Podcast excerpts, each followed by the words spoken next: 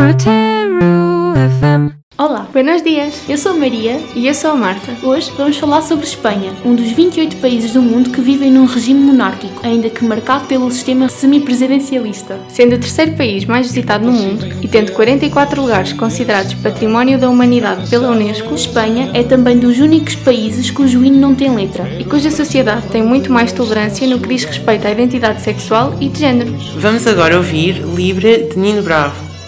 Piensa que la alambrada solo es un trozo de metal,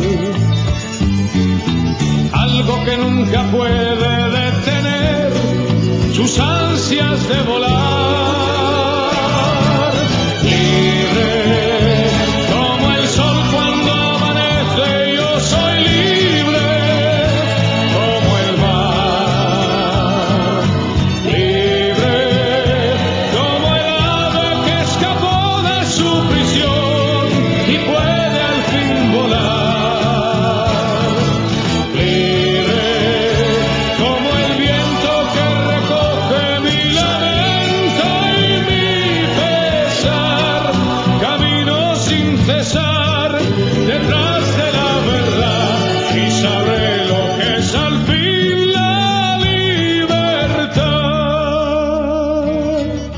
O espanhol é o segundo idioma mais falado no mundo. E neste são conhecidos nomes como Pablo Picasso, Salvador Dalí, Gaudí, Juan Miró e Miguel Cervantes pelas suas grandiosas obras. Sendo este último o autor do segundo livro mais vendido e traduzido no mundo inteiro. Depois da Bíblia Sagrada, Dom Quixote Vamos. dudas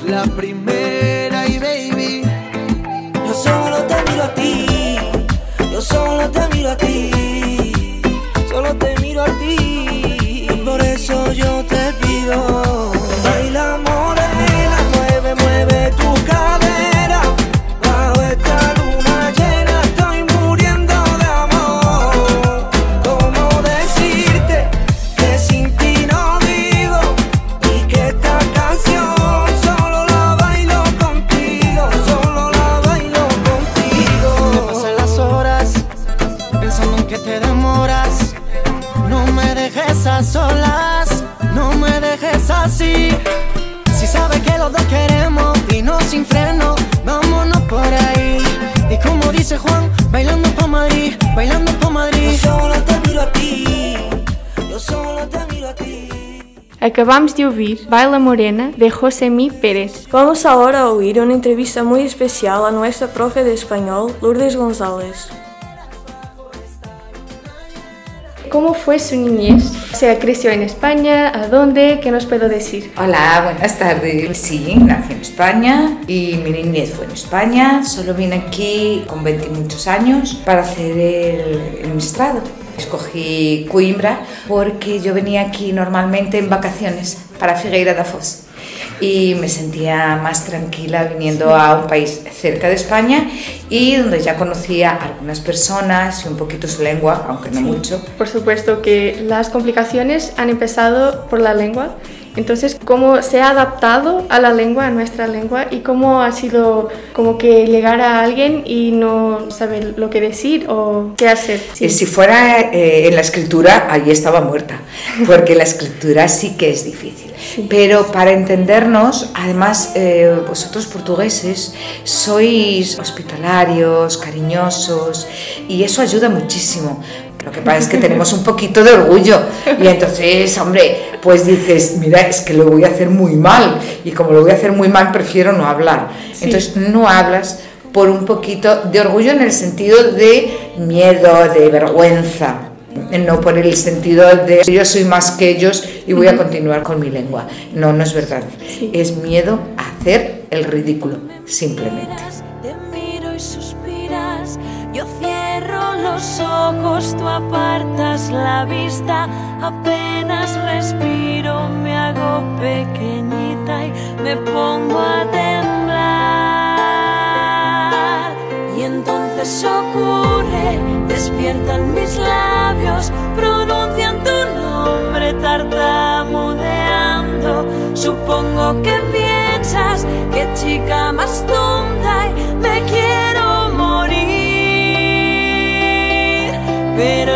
tiempo se y te acercas diciendo, yo no te conozco, ya te echaba de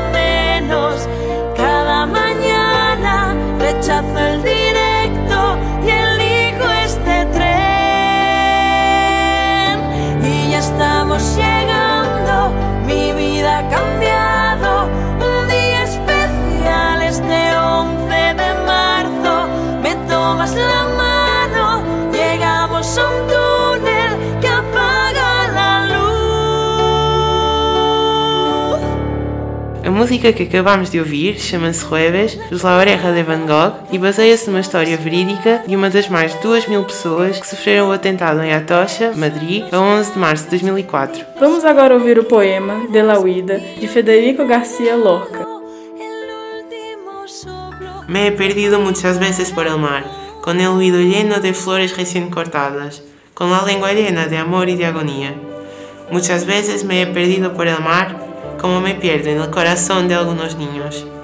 No hay nadie que al dar un beso no sienta la sonrisa de la gente sin rostro, ni hay nadie que al tocar un recién nacido olvide las inmóviles calaveras de caballo, porque las rosas buscan en la frente un duro paisaje de hueso y las manos del hombre no tienen más sentido que imitar a las raíces bajo tierra.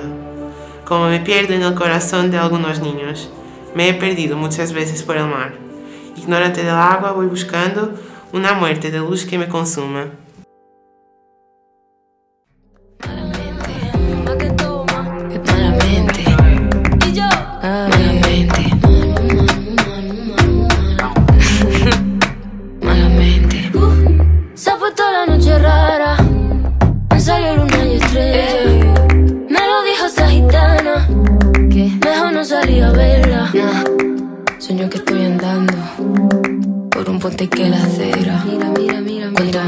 Cruzarlo, va. Más se mueve y tambalea. Malamente. Así sí.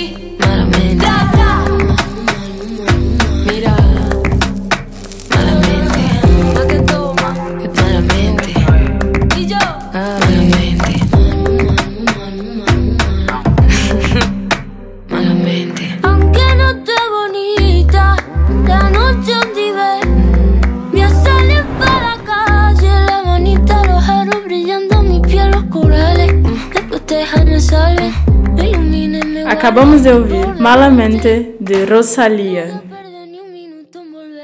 ¿Encontró alguna prohibición en Portugal que no tenía en España o al revés? No prohibiciones, pero sí mentalidades. Creo que las mujeres teníamos una mentalidad ya en España bastante más abierta. Y en Portugal encontré eh, mujeres como muy cerradas, muy dependientes de los hombres. Y me acuerdo que yo llamaba a las mujeres pues de los amigos de mi marido y le decía, ¿quedamos a tomar un café? Y ellas muy admiradas me decían, si es que no está mi marido. Y yo decía, pues por eso te llamo. Y ella decía, no, no, no, no, es que no está. Y yo no comprendía eso. Yo no comprendía por qué no estar su marido significaba no poder salir de casa a tomar un café. Y entonces por la noche la cosa era mucho peor. Porque cuando salíamos, pues parejas, a algún sitio, y de repente veían eh, pues cuatro mujeres que salían, las miraban y decían, ¿de dónde vendrán estas? Y yo eso no lo comprendía. Vale, ¿y qué costumbres dejó y cuáles ha adaptado en venir a Portugal? Bueno, pues dejé tradiciones. Claro que echo muchísimo de menos mi Semana Santa. Es una cuestión de familia, no de costumbre. Sin embargo, la Semana Santa no. La Semana Santa es completamente diferente. Y bueno, el fado me encanta, me encanta. Vamos agora ouvir Mis Problemas com las Mujeres, de Loquillo y los Trogloditas. Tienes secreto, la clave tu poder, obtendrás la llave del placer.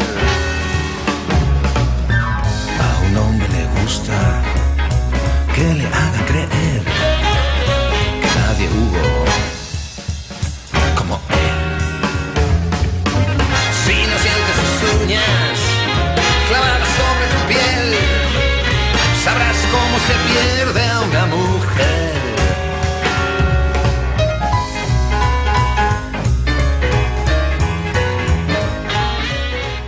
Poema Es Verdad de Federico García Lorca.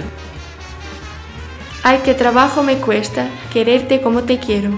Por tu amor me duele el aire, el corazón y el sombrero. ¿Quién me compraría a mí este cintillo que tengo y esta tristeza de hilo blanco para hacer pañuelos? Ai, que trabalho me cuesta querer-te como te quero. E agora, a tradução para português de José Bento. Ai, que tormento me custa querer-te como te quero. Por teu amor dói-me o ar, o coração e o chapéu. Quem me compraria a mim este anel que eu aqui tenho e essa tristeza de linho branco para fazer lenços? Ai, que tormento me custa querer-te como te quero. son capaces de llegar al final. Ya pasados los 30 han aprendido a esperar.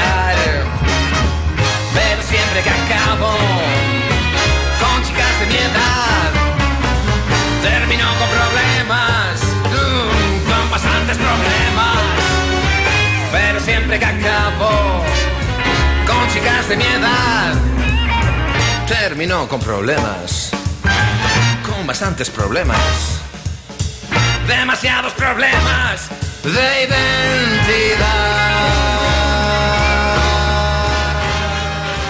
A lo largo de su vida, sintió que había discriminación porque era diferente, venía de otro país, hablaba otra lengua. Es decir, entre las personas del día a día no sentí esa discriminación, pero profesionalmente sí que la sentí, muchísimo en el primer instituto aquí en Portugal que estuve fue aquí en Coimbra y mis compañeros me denunciaron al ministerio porque como es que una española podía estar ocupando un lugar en una escuela y quitarle ese lugar a una portuguesa. Siempre tuve que luchar el doble para conseguir la mitad. Esa es la realidad. Ahora ha cambiado, evidentemente. A ver, mi punto fuerte, la lengua, la lengua, la, lengua, claro. la cultura, sí. mi familia. Punto fuerte aquí, la educación. Tenemos una forma de hablar y de actuar un poquito más echada para adelante, como decimos nosotros. ¿eh? Uh -huh. A lo mejor es mal interpretada y no es mala educación, es una forma de ser nuestra. ¿no?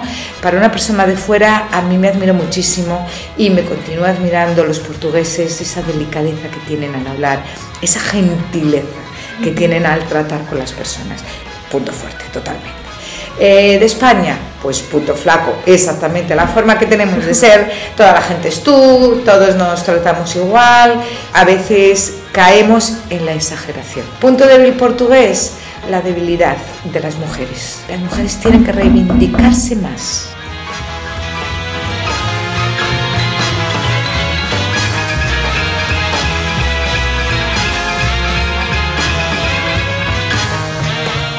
Eu sou a Maria Miguel. Eu sou o José Rodrigues. Eu sou a Rita Paiva. Eu sou a Rebeca Campelo. E eu sou o Gustavo.